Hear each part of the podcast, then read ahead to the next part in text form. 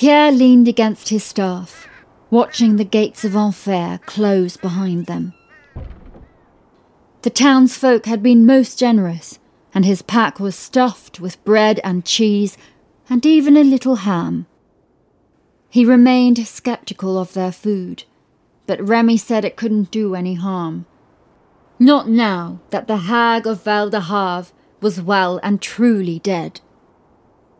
His ward skipped ahead of him, taking the lead as they followed the path alongside the river. They were headed south, toward the smoke-filled skies on the horizon, and whatever horrors awaited them in Lourdes. The prioress had asked them to stay, of course, to shelter behind the walls of Enfer, while the world around them fell to plague and ruin. It had been a tempting offer, and Pierre had been reluctant to decline. Even Remy, with her oaths and duty, had hesitated.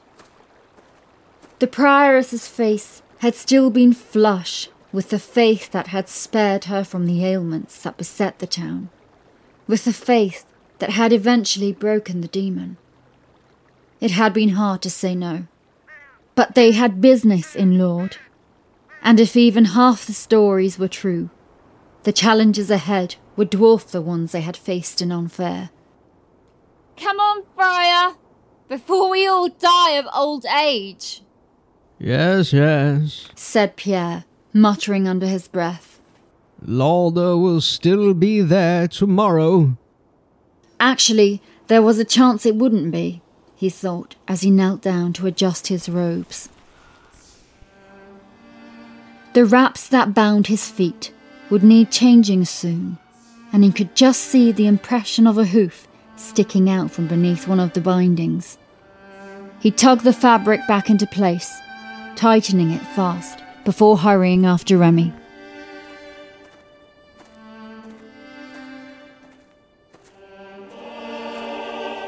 He hadn't expected to see Abazathub in Enfer, but had taken some satisfaction in seeing the demon's plans foiled. That scheming bastard had always delighted in his own failings. He'd had it coming. The God Touched had been another surprise.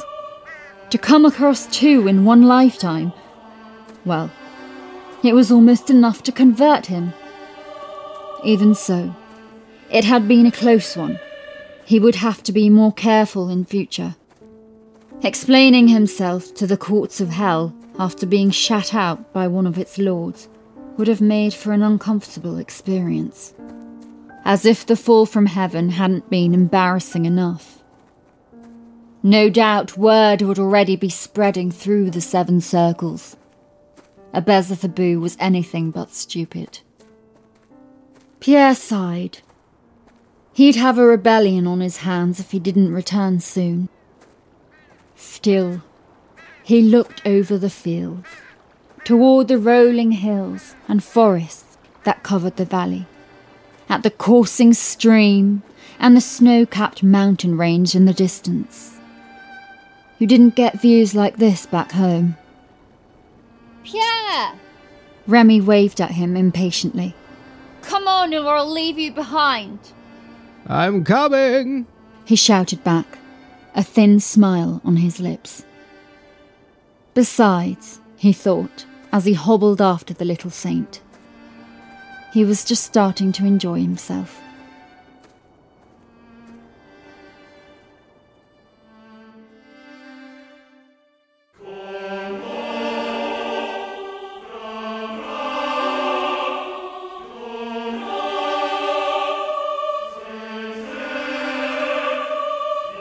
You've been listening to His Black Tongue by Mitchell Luthi, performed by Anna Capraro and Scott Miller.